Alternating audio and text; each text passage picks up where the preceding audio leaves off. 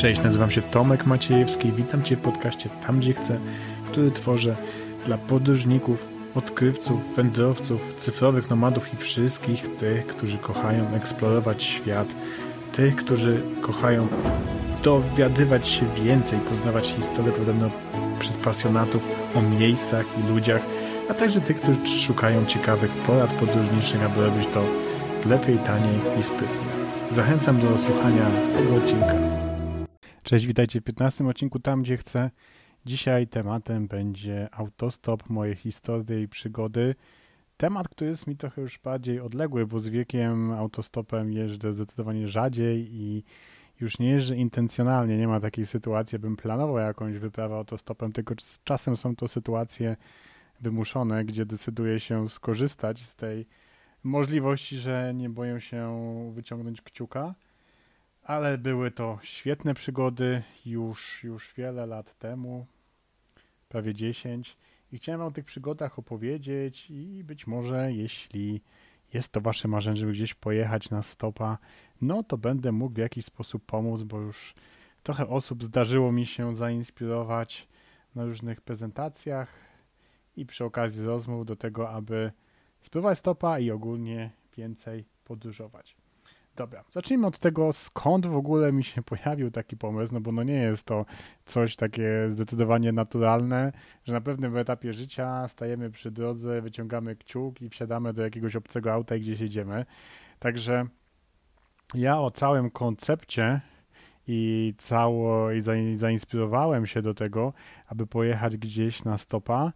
To się zdarzyło chyba w 2004 roku kiedy oglądałem program MTV Road Trip, ostatni odcinek, e, który był podsumowaniem całego sezonu, w którym dwie załogi podróżowały na stopa, jedna z przylądka północnego na Gibraltar, a druga na tej samej trasie, tylko w odwrotnym kierunku.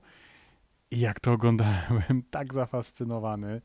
Niestety nie udało mi się nigdy tego odcinka znaleźć, bo wielokrotnie go szukałem, ponieważ byłem ciekaw, co mnie aż tak bardzo zainspirowało, bo nie pamiętam dokładnie akcji ale miałem takie kliknięcie, tak jest, to jest coś dla mnie, coś, co chciałbym kiedyś zrobić. I nie wiem, czy y, mieliście w życiu takie, takie kliknięcia.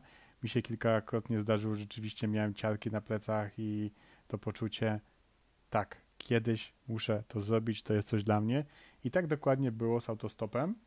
Pierwszy raz pojechałem z moim kumplem Marcinem i pojechaliśmy do Trójmiasta z Poznania to, że poszliśmy łapać tego stopa na ulicę, na Aleję Solidarności, co jest z dzisiejszego punktu widzenia jest to dla mnie całkowicie abstrakcyjne. Nie mam pojęcia, czemu musimy tam łapać tego stopa, no ale faktycznie tam poszliśmy i na światłach e, zapytaliśmy osoby jadące na e, autem na stacjach bydgoskich, czy nas podwiezie i nas podwiózł i to był mój pierwszy autostop w życiu. Później z Bydgoszczy już nam się nie udało wydostać. Pamiętam, że gdzieś nocowaliśmy na dworcu i teraz jak bywam na dworcu w Bydgoszczy, to sobie nie, mo- to nie mogę w to uwierzyć, bo mojej e, pamięci zawsze to był taki wielki korytarz i my gdzieś tam przy jakimś wejściu na peron, czy przy jakiejś, jakiejś wnęce spaliśmy, ktoś nas budził. E, I teraz jak jest na dworcu Bydgoszczy, myślę, gdzie to w ogóle e, było. I to była nasza pierwsza wyprawa na stopa. Już nie pamiętam powrotu, więc prawdopodobnie odbył się pociągiem, no ale chociaż ten fragment przejechaliśmy.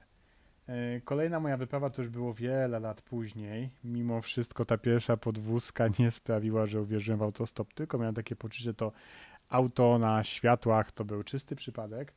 I dopiero w 2011 roku zdecydowałem się pojechać samodzielnie na wyprawę do Amsterdamu i Paryża. Kilka lat wcześniej starałem się znaleźć jakiś kompanów, kompanki. Niestety nigdy mi się to nie udało i ostatecznie, ostatecznie musiałem przez te kilka lat y, na to poczekać. Pojechałem do Amsterdamu, ustawiłem się w Poznaniu przy giełdzie odzieżowej na ulicy Głogowskiej z tabliczką Berlin, co wydawało się całkowicie logiczne. Niestety nic się nie udawało, a miałem taką perspektywę, że miałem jakieś pieniądze już zaoszczędzone, były to wakacje, miałem takie poczucie, że stoję przy drodze, a mógłbym już na przykład być gdzieś nad morzem. No i był już taki moment, że wróciłem się do domu, a że miałem już założony fanpage, e, na którym chciałem się dzielić e, moimi przygodami z tej wyprawy, ponieważ no, nigdy nie znałem nikogo wcześniej, kto by jeździł na stopa, więc wśród moich znajomych było to jakieś wydarzenie i wiele osób to e, obserwowało. No i na fanpage'u wrzuciłem, że wyprawa zawieszona, a wtedy mój przyjaciel Piotrek napisał do mnie, że co ty myślałeś, że jak to zawieszona, że od razu ci się uda. I to mnie zmobilizowało. Oprócz tego, oprócz tego dojrzałem wiadomość na couchsurfingu, że mam nocleg w Amsterdamie. No i to sprawiło, że poszedłem na pociąg, pojechałem do Świebodzina i w Świebodzinie poszedłem na trasę i na trasie złapałem stopa jednego, drugiego. Pamiętam, że jechałem z jakimś białoruskim kierowcą i ostatecznie wylądowałem pod Hanowerem i tam było takie zaskakujące to uczucie, e, którego całkowicie się nie spodziewałem, bo jeśli jesteśmy tylko ze swoim plecakiem na parkingu pod Hanowerem, no to wydaje się to nieciekawa sytuacja, a ja poczułem taką wolność, taki, taki spokój w tym wszystkim i taką ekscytację tą przygodą, że już dojechałem taki kawałek i nie wiadomo w sumie, co mnie jeszcze czeka, ale nie ma co się przejmować, bo, no bo będzie dobrze. Nie mam pojęcia, w jaki sposób może być dobrze, bo nie jestem w stanie kontrolować tego nawet w jednym procencie, po prostu całkowicie poza moją kontrolą, ale będzie dobrze i tego muszę się trzymać, bo jak będzie źle, no to nic mi to nie da, że będzie, będę się nastawiał, że będzie źle. No i przyznam, że to jest takie nastawienie do życia, które warto by było mieć. Mi niestety tak w codziennym życiu e, nie zawsze to się udaje, no bo jednak mamy takie, takie poczucie, że w tym codziennym życiu możemy tak dużo rzeczy kontrolować i tak się musimy spinać, wtedy będziemy kontrolować. No jednak jak wychodzi co do czego, to różnie z tym bywa i po prostu musimy zrobić wszystko to, co jesteśmy w stanie zrobić, co jest w naszej strefie kontroli. No i na stopa to po prostu jest ustawienie się przy wyjeździe z parkingu, czy zagadywanie do kierowców. Dobra, byłem tym, pod tym Hanowerem, e, później też tak już dosyć przeskakiwałem, pamiętam nocowałem e, w jakimś tirze na, na tej górnej pryczy, e, byłem podwieziony na jakiś malutki parking gdzieś w Niemczech, no i jechał taki pan, który właśnie E, był w drodze do Londynu, ponieważ zabrał swoją córkę ostatni raz przed jej ślubem na jakieś wspólne wakacje, ponieważ mieli taki zwyczaj. No i ten pan mnie podrzucił bardzo blisko pod Amsterdam, jeszcze taką pożegnalną kawę i kiedy już pisałem na kartce Amsterdam, żeby łapać e, kolejnego stopa, no to wziął mnie Holender i zawiózł do samego Amsterdamu, zawiózł okolice Wondelparku, no i to było niesamowite rzeczywiście zdać sobie sprawę, że dojechałem tym stopem taki kawał. E, no i to było zdecydowanie piękne, wspaniałe uczucie. Zobaczcie, że napisać I love Amsterdam. Także, także no to było, to był piękny czas. Z Amsterdamu później jechałem do Paryża. To była bardzo trudna wyprawa. Pojechałem w końcu pociągiem do Rotterdamu. W tym Rotterdamie mi się udało złapać do Belgii. E, w końcu dojechałem do Lille w Lille, pamiętam, też zostałem wysadzony w jakimś takim miejscu, e, że tam nie kursowały autobusy w ciągu wakacji. E, także też już byłem, byłem też załamany, po prostu rzuciłem plecak i jakiś Francuz do mnie podszedł, że jedzie właśnie do Lille, ale jutro jedzie do Paryża, no ale pojechałem do centrum Lille, stamtąd już pojechałem pociągiem do Paryża, no i to też było niesamowite przeżycie, dojechanie do Paris Nord. E, jeszcze miałem couchsurfing u dziewczyny, która była poliglotką, która była francuską, a mówiła też po polsku. I aby sobie poćwiczyć polski, e, no to mnie, mnie zaprosiła na dwa trzy, trzy, trzy dni przez couchsurfing. No i tym sposobem miałem też nocleg w Paryżu. A później, jak już wracałem e, z Paryża, niesamowicie szybka podróż, ponieważ wracałem przez Saint-Denis i to był było święto narodowe Francji, Dzień Wyzwolenia Bastylii. I miałem problemy właśnie z, do, z wyjazdem właśnie, bo wszystko było takie wyludnione w tym Saint-Denis. No ale sprawdziłem na Hajj Wiki takiej e, Wikipedii autostopowiczów, nawet nie wiem, czy ona cały czas istnieje, gdzie polecano jakieś światła, ponieważ tych świateł można było złapać stopa, aby dojechać na stację benzynową, która będzie już na autostradzie. No ale niestety nie wiedziałem za dużych szans, żeby na tych światła złapać. Nikogo tam nie było, z nikim bym się nie dogadał, francuskiego nie znam. Więc stwierdziłem, dobra, ta stacja benzowa jest 200 metrów na autostradzie, no to pójdę autostradą. No i na całe szczęście udało mi się tam dotrzeć, choć to też był mega stres z takim wielkim plecakiem. E, I miałem i taksówki jadące na lotnisko ale udało się, doszedłem i jak tam doszedłem, byłem jakieś pół godziny, 40 minut i od tego momentu, jak zapałem stopa najpierw do Niemiec, później z kolonii, z kolonii gdzieś bliżej jeszcze granicy polskiej, jeszcze po drodze, po drodze była taka stacja benzynowa w Belgii, no i okazało się, że ta stacja benzynowa znajduje się nad jezdnią, czyli są wejścia z jednej i z drugiej strony. No ja wszedłem do aplikacji z jednej strony i wyszedłem z drugiej strony. No i byłem święcie przekonany, że zostałem okradziony z mojego plecaka i kierowca mi uciekł. I jak poszedłem do obsługi stacji benzynowej, spytałem się, czy są kamery, no to oni tylko się spytali właśnie z politowaniem, w którym kierunku jechałem. Ja mówię, że w kierunku właśnie Niemiec, a oni, okej, okay, a to jest kierunek Francji. No i dzięki temu spotkałem się z moim kierowcą w połowie drogi. No i później już właśnie od kolonii i dalej miałem transport cały czas, po prostu przesiadałem się tylko z auta do auta i o trzeciej w nocy miałem podwózkę pod sam dom w Poznaniu. Także niesamowite zakończenie i pamiętam tą ekscytację, kiedy wróciłem do domu. Wow, to było już coś i wtedy rzeczywiście tego baksyla autostopowego bardziej połknąłem. Kolejna moja większa wyprawa y, to wyjazd na Sylwestra autostopowego w Bieszczady, która się też odbyła dość spontanicznie, ponieważ moje plany Sylwestra się skomplikowały praktycznie z dnia na dzień w okolic świąt. No i tak przypomniało mi się, że rok wcześniej jakieś dziewczyny z Białego Stoku na Couchsurfingu pisały, że chciały przyjechać na Sylwestra do Poznania. Ostatecznie nie dojechały, ale ja sobie pomyślałem, wow, rzeczywiście jest taka opcja, żeby gdzieś pojechać na jakiegoś Sylwestra do innego miasta. No i szedłem na forum autostopowiczów i okazało się, że, że jest Sylwester w Bieszczadach. Stwierdziłem, okej, okay, sprawdźmy to. Okazało się, żeby dojechać na tego Sylwestra w Bieszczady, no to musiałem wyjechać następnego dnia. No i tak właśnie było, wyjechałem, e, dojechałem autostopem do Dębicy, od Dębicy później pociągiem do Rzeszowa i później jakąś podwózkę Rzeszowa na samą imprezę. No i tam poznałem wiele autostopowiczów, wiele osób, które podróżowały po różnych zakamarkach świata. No i miałem takie poczucie, nie no, koniecznie muszę jeszcze pojeździć. E, I spotkanie na żywo ludzi, którzy na przykład dojechali na stopa do Gruzji, było takim doświadczeniem, że uwierzyłem, że to rzeczywiście jest możliwe, tak jak jest historia 4 e, Minute Mile, że ktoś przekroczył tą barę 4 minut. No i to faktycznie mi pokazało, że jest możliwe. I dlatego 2012 był zdecydowanie mój najbardziej autostopowy rok. Wtedy e, byłem też na zjeździe autostopowym, takim mniejszym e, w Kacwinie, gdzie poznałem mnóstwo, mnóstwo osób, z którymi później utrzymywałem najdłużej kontakt z tego środowiska autostopowego. Pamiętam festiwal podróżniczy w Olsztynie, z tego powrót był no, tragiczny, gdzie przemokłem, gdzie w ogóle byłem i na obwodnicy Trójmiasta i później byłem w Kutnie, także takim zygzakiem wracałem. Było to bardzo ciężki powrót z trasy, która teoretycznie nie wydawałaby się aż tak skomplikowana. Pamiętam, przyjechałem na stopa do Warszawy. E, później była też majówka we Francji po raz kolejny, e, gdy, gdy dojechałem do Paryża i Między innymi po drodze miałem taką historię, ponieważ jechaliśmy cztery osoby, dwie dziewczyny, dwóch facetów, trzy osoby były z Wrocławia, a sam z Poznania. No i mieliśmy spotkać się gdzieś w Niemczech na trasie.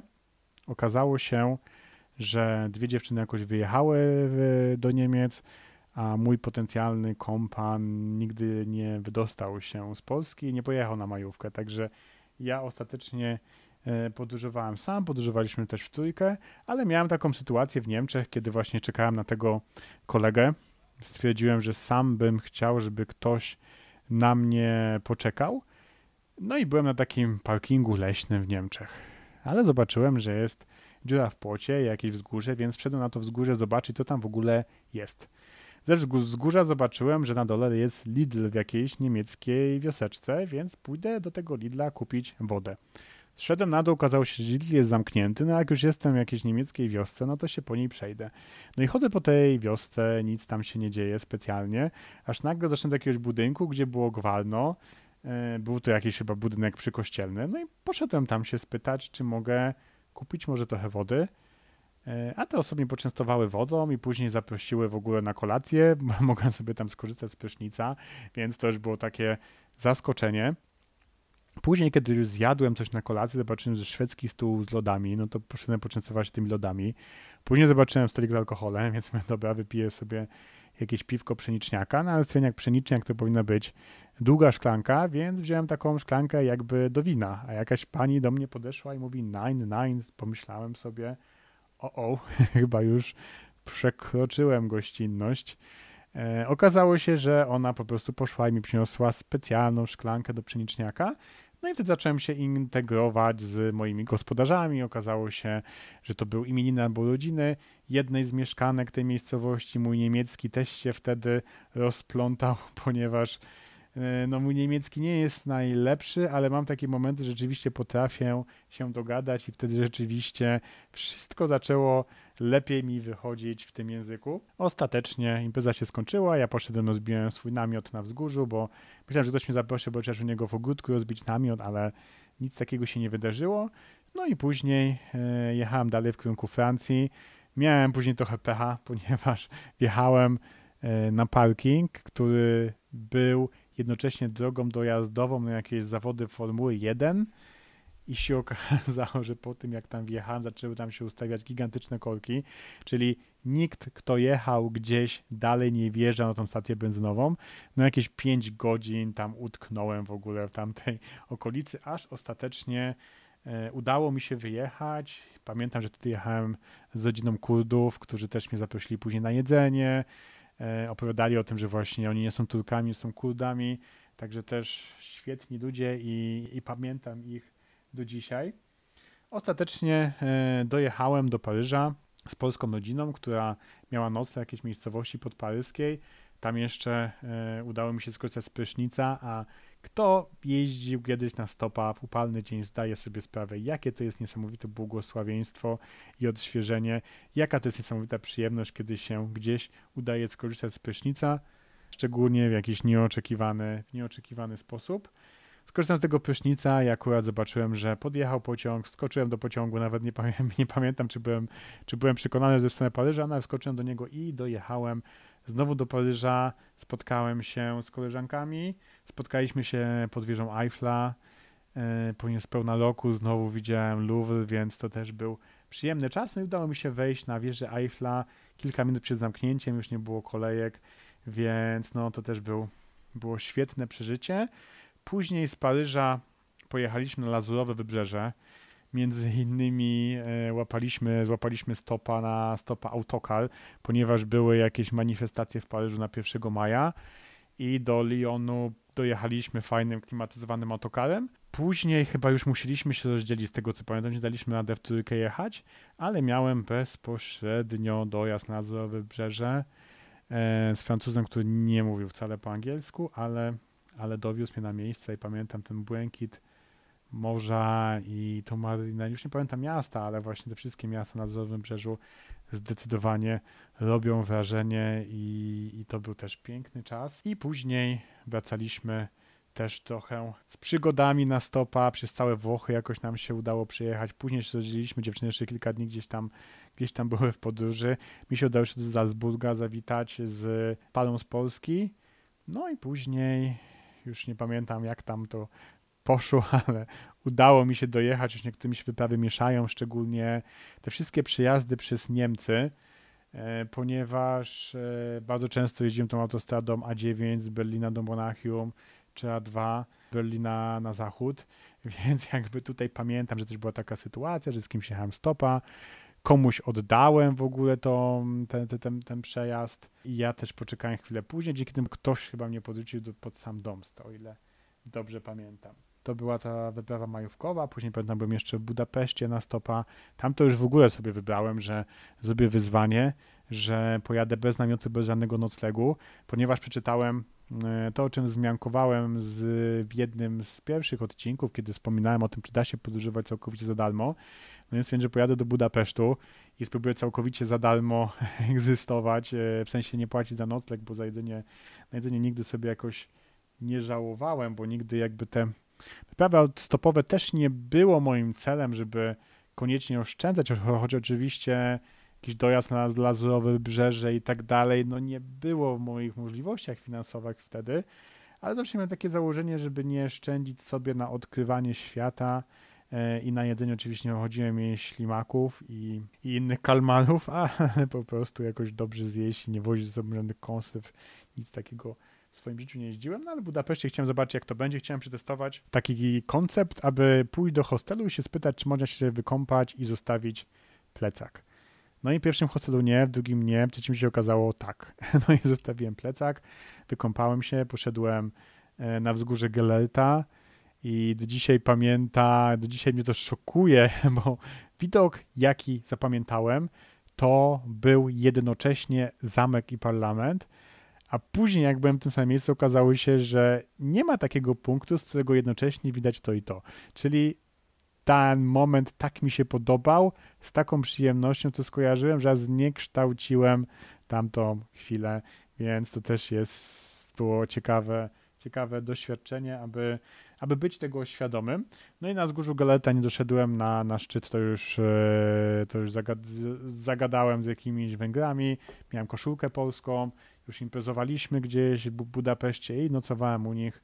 Następnego dnia wstałem, poszedłem na free working toura, poszedłem do hostelu, później yy, znalazłem jakiś nocleg na couchsurfingu, no i rzeczywiście w Budapeszcie tak się złożyło, że nie płaciłem za nocleg, choć później to już nie był jakiś mój wielki cel, choć przy jednej z, z następnych wypraw, w mojej największej wyprawie w życiu, czyli Azerbejdżan, Gruzja, Turcja, Bułgaria, Serbia, Słowacja, Polska, e, Wtedy też skorzystałem z tego, bo na przykład byłem nagle w Baku, w Azerbejdżanie i tak sobie pomyślałem, no dobra, no co mi szkodzi, no i też w jednym hotelu ktoś mi umożliwił, że po prostu wszedłem, e, wykąpałem się i, i ruszyłem dalej, dalej w trasy i ogólnie w tamtej, w tamtej długiej wycieczce kilkutygodniowej, no to też tylko raz namiot złożyłem. Spałem w różnych miejscach, na przykład było coś takiego jak dom podróżnika serbskiego w Stambule, e, gdzie podróżnicy mogli zostać na jakiś czas, dając jakąś E, jakiś datek. Ja tam spędziłem dwie noce i to też było ciekawe, bo spotkałem się tam ze znajomymi z Poznania, gdzie nie planowaliśmy tego spotkania i oni akurat jechali w stronę Gruzji i tamtych okolic, a ja wracałem, czyli spotkaliśmy się prawie w połowie drogi, zupełnie przypadkowo, w tak gigantycznym miejscu, mieście jak Stambuł, no i właśnie w tym domu podróżnika, który był w polskiej społeczności autostopowiczów wtedy dość fajnie rozpropagowany. Tak, w tamtej wyprawie turecko-gruzińskiej oczywiście też nie, nie, nie zabrakło przygód, nie zabrakło momentów, kiedy w ogóle bałem się, co, co, to, co to dalej ze mną będzie. Fajnie było mm, w Gruzji zdecydowanie, w Tbilisi, gdzie jeden z prawników mnie zaprosił do siebie na śniadanie, później w Batumi, e, czy to było w, wtedy w Poti, w Poti nocowałem i też tacy prości Gruzini mnie zaprosili do siebie do domu w środku nocy, zrobili kolację, kupili jakiś świeży chleb i tak dalej. To była jakaś druga, trzecia w nocy więc to też było niesamowite doświadczenie. Te wrażenie w Batumi, gdzie spędziłem jedną noc, byłem zafascynowany tym miejscem i, i do, no teraz bardzo intensywnie planuję, żeby tam wrócić nawet na dłużej jako cyfrowy nomada. Przejazd przez całą Turcję. Też jestem ciekaw, jak to funkcjonowało, że ja się też dogadywałem tak świetnie z tymi ludźmi. Nie mam pojęcia, jak się dogadywałem, bo Pamiętam, że przez bardzo długi okres nie miałem nikogo, kto by mówił w tym samym języku co ja. A jakoś się dogadywałem i rzeczywiście przez tą Turcję fajnie przyjechałem, choć miałem momenty totalnego załamania. Nie wiem jaka to była miejscowość. Był taki moment, zostawiłem plecak w krzakach, bo już nie byłem w stanie dalej iść. No i poszedłem po prostu pieszo zobaczyć, czy w ogóle jest sens dalej iść, czy jest e, jakaś zatoczka, bo było coś takiego, że była ta trasa biegnąca przez całą Turcję ze wschodu na zachód i była cały czas ogodzona płotkiem, więc nie miałem jak łapać stopa, aż ostatecznie złapałem stopa, jechałem na pick-upie, czyli to było też wspaniałe orzeźwienie po staniu w upale, bo rzeczywiście wtedy też temperatury były bardzo wysokie. Ostatecznie dojechałem przez, yy, przez Serbię, gdzie też zawsze byłem czymś poczęstowany, gdzie też była gigantyczna ulewa. Na szczęście mi się udało, że akurat spędziłem ją w autach, mimo że już momentami stawaliśmy na poboczu, tak mocno padało i jak byłem odstawiony na stacji benzynowej, no to mogłem się schować pod daszek.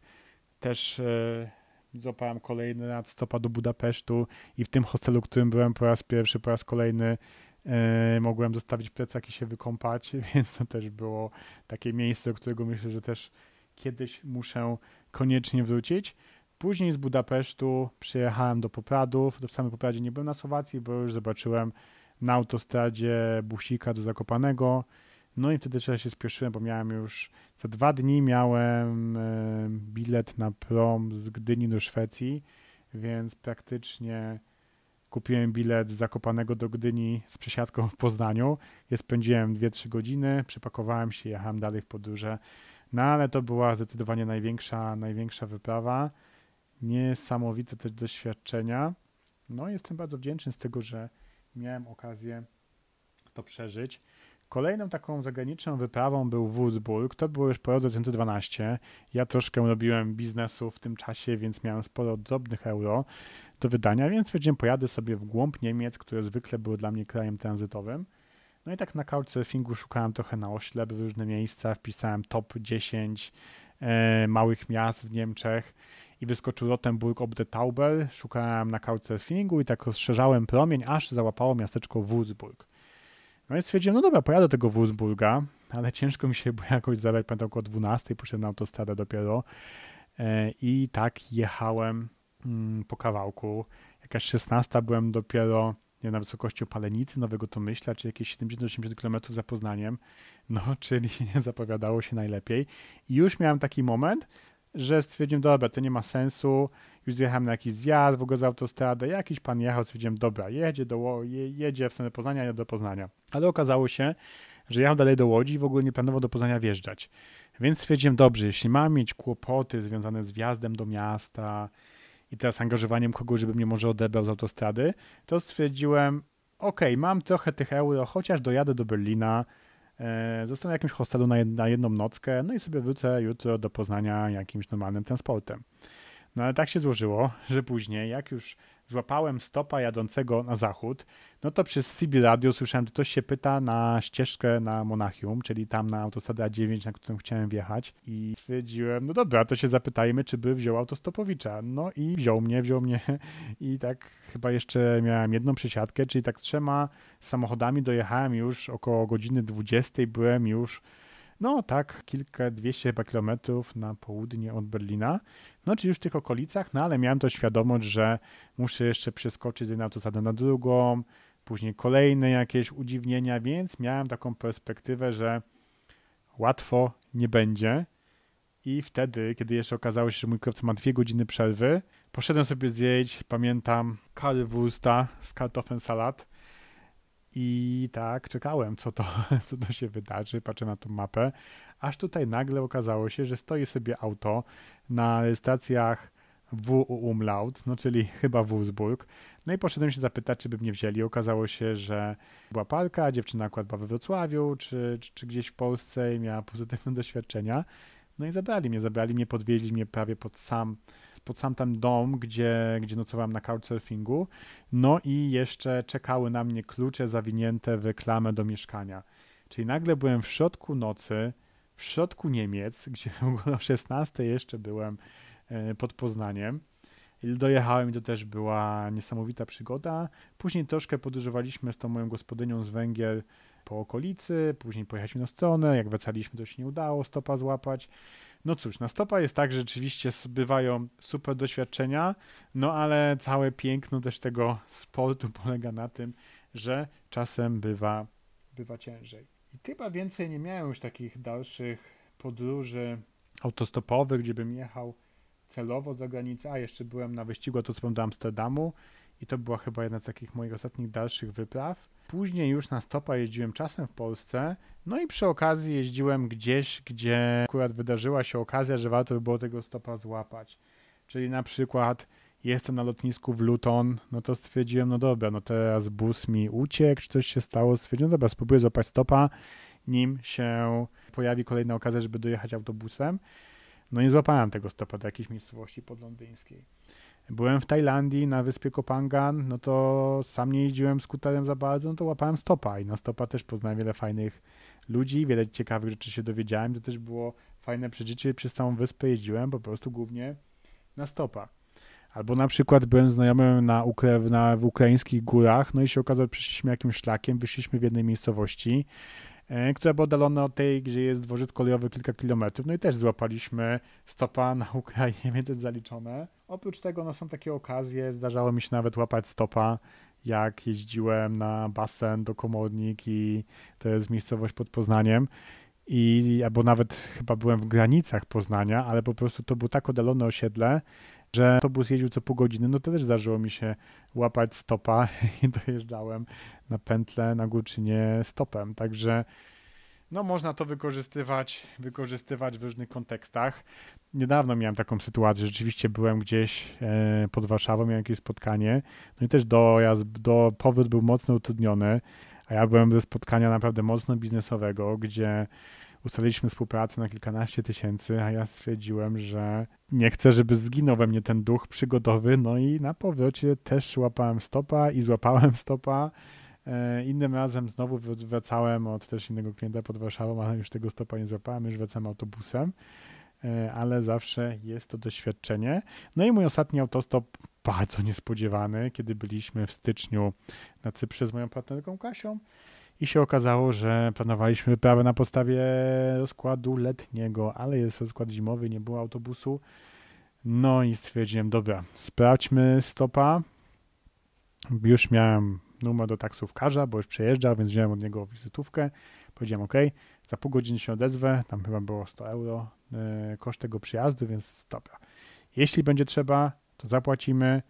Jeśli nie będzie trzeba, no to dojedziemy na stopa i się udało, wróciliśmy na stopa i fajnie, bo też mieliśmy e, kontakt z autentycznymi Cypryjczykami, o który nie jest zwykle łatwo na takich wyprawach, no bo zwykle gdzieś jeździmy, coś oglądamy, no to zwykle mamy kontakt z tymi osobami, które nam wynajmują mieszkanie, kelnerami, a tutaj rzeczywiście mogliśmy sobie trochę więcej pogadać i też fajnie dojechaliśmy na stopa i to była moja ostatnia podróż na stopa. Nie wiem, czy się kolejne, kolejne wydarzą, prawdopodobnie nie. Czuję się spełniony, bo czy tych wypraw zagranicznych też udało mi się zrealizować marzenie o podróżach bez celu, między innymi z moją koleżanką Sylwią. Kiedy wyjeżdżaliśmy po prostu na południe od Poznania, chyba trzykrotnie udawało nam się dojechać w niesamowite miejsce, na przykład do Bacówki pod Niemcową, gdzie to było miejsce w ogóle z innej bajki, gdzie ma prądu, e, gdzie ma bieżącej wody i gdzie jest bardzo silne grono ludzi tam przyjeżdżają w każdej wolnej chwili i my nagle, nie mając pojęcia z tym takiego miejsca, tam dojechaliśmy na stopa, po prostu pytając ludzi po drodze, gdzie powinniśmy jechać. E, no przeżyłem te zagraniczne przygody. Jedyne takie moje marzenie autostopowe, którego się nie udało zrealizować, to nigdy kampera nie złapałem na stopa, no ale widocznie widocznie sam się muszę kampera dorobić, kogoś wziąć na stopa i to będzie taki sposób na realizację tego ale zdecydowanie jestem wdzięczny tym wszystkim przygodom, że pokazały mi, że świat tak z definicji jest dobry i to, że w mediach widzimy coś jest źle, to nie jest prawda, bo większość ludzi jest dobrych, większość ludzi jest pomocnych. Nic się nie dzieje, kiedy są odrzuceni, no bo wiecie, mi też się zdarzało też zagadywać ludzi na stacjach, czy mogę z nimi pojechać. Nic się nie stało, że ktoś mi powiedział, że nie, i to też mi pokazało, że to odrzucenie jest ok, a ludzie, wiecie, jak się stoi z karką, też pokazują różne rzeczy i sobie masz takie wrażenie, wow, po co, po co to pokazujesz człowieku? I myślisz na przykład, jak już jesteś 500 km dalej, na przykład gdzieś nad morzem i myślisz o tych ludziach, którzy coś pokazywali gdzieś tam i sobie myślisz takim żalem nawet, że po co to? Bo miałem takie też okazje, ktoś pamiętam, jakimś Cinquecento tak udawał, że mi przejedzie i tak dalej, albo ktoś stawał się pukał w głowę sobie pomyślałem zawsze spoko, po prostu żałuję, że nie znasz tego świata i nie masz tej możliwości w ogóle, żeby w razie czego móc się odważyć i na stopa stanąć, choć jednocześnie muszę wam przyznać, że też się zmienia oczywiście moja perspektywa e, na to, jak czytałem książkę Fast Lane Milionera w 2012 roku, takim moim epicentrum jazdy autostopem, no to nie mogłem zrozumieć tej metafory, że powinieneś być kierowcą w swoim życiu, a nie autostopowiczem. Bo uznawałem, to jest tak wspaniałe, tak odważne, że jeżdżę na tego stopa. I tak dużo ludzi się odnosiło do tego z sympatią, e, że mówię, po co w ogóle? Przecież ja za autostopem jest super. Jednak z czasem prowadzą też różne biznesy, rozwijają się pod tym kątem, odkąd rzeczywiście też ta forma kontroli tego, co możemy kontrolować i posiadanie takiego ownershipu e, w swoim życiu też jest istotne. I ten etap podróży autostopowych, otwarcia na świat jest super, ale to też jest do tego pewien etap, który w pewnym momencie też się kończy. Więc jestem bardzo wdzięczny za te wszystkie doświadczenia.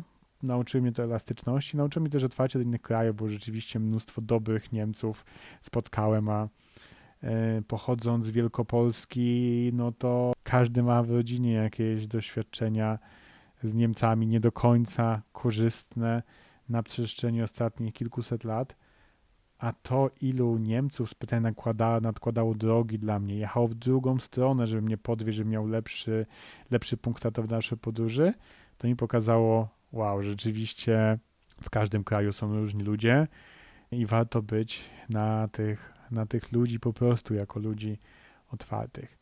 Także jeśli y, zastanawiasz się nad tym, żeby jeździć autostopem, no to zdecydowanie polecam, zdecydowanie warto tego spróbować. Jest to wspaniałe doświadczenie. Nie mam pojęcia, jak to będzie wyglądało w tych współczesnych czasach. Nie mam pojęcia, jak to wyglądało po tym, jak imigranci się pojawili w Niemczech. Nie mam pojęcia, jak to będzie wyglądało teraz, kiedy e, jest koronawirus, kiedy to się skończy i tak dalej. No ale myślę, że zawsze warto spróbować, bo rzeczywiście też mi się wydawało, że już nikt prawie na stopa nie jeździ. E, albo widzicie ludzi stojących przy drodze, no i myślimy, wow, to pewnie stoją tutaj 3 godziny, a czasem jest tak, że wiecie, my widzimy kogoś, że stoi na drodze, ale my nie widzimy nikogo, jak jedzie. Więc nam się zawsze wydaje, że jak stoją, ludzie są biedni, ale tak nie do końca jest. Także polecam być otwartym na doświadczenia i odważnie, odważnie po nie sięgać. Dobrze, moi drodzy, to byłoby na tyle. Jeśli macie jakieś pytania dotyczące autostopu, to zadawajcie w komentarzach i być może chcecie napisać jakieś bardziej prywatne pytanie, nie ma sprawy. Jak już wspomniałem, no ja już dawno nie jeżdżę jakieś dalsze trasy, trasy autostopowe. E, czasy mi się zdarza skorzystać z tego, jeśli najdzie taka potrzeba. Jestem na kolejnym etapie życia, czyli praca zdalna, łączenie biznesu z podróżami i kolejne odcinki tego podcastu będą też głównie tego dotyczyć tworzenie biznesu, które umożliwią nam na podróżowania, także będę opowiadał, rozmawiał o różnych ciekawych miejscach na świecie, które warto odwiedzać i różnymi gośćmi, którzy są ciekawi dla tych, którzy kochają eksplorować świat. Także dziękuję Wam za uwagę dzisiaj. Zachęcam do subskrybowania, zachęcam do lajkowania na Facebooku, do followowania na Instagramie, do dołączenia do grupy tam, gdzie chcę Polish Digital Nomads. I tak, jeśli podobało Wam się, też będę Wam wdzięczny za ocenę w iTunes, no bo to też pozytywnie wpłynie na to, żebyśmy mogli trafić z tym przekazem do innych ludzi. Dzięki za dzisiaj i szerokie drogi w Waszych podróżach.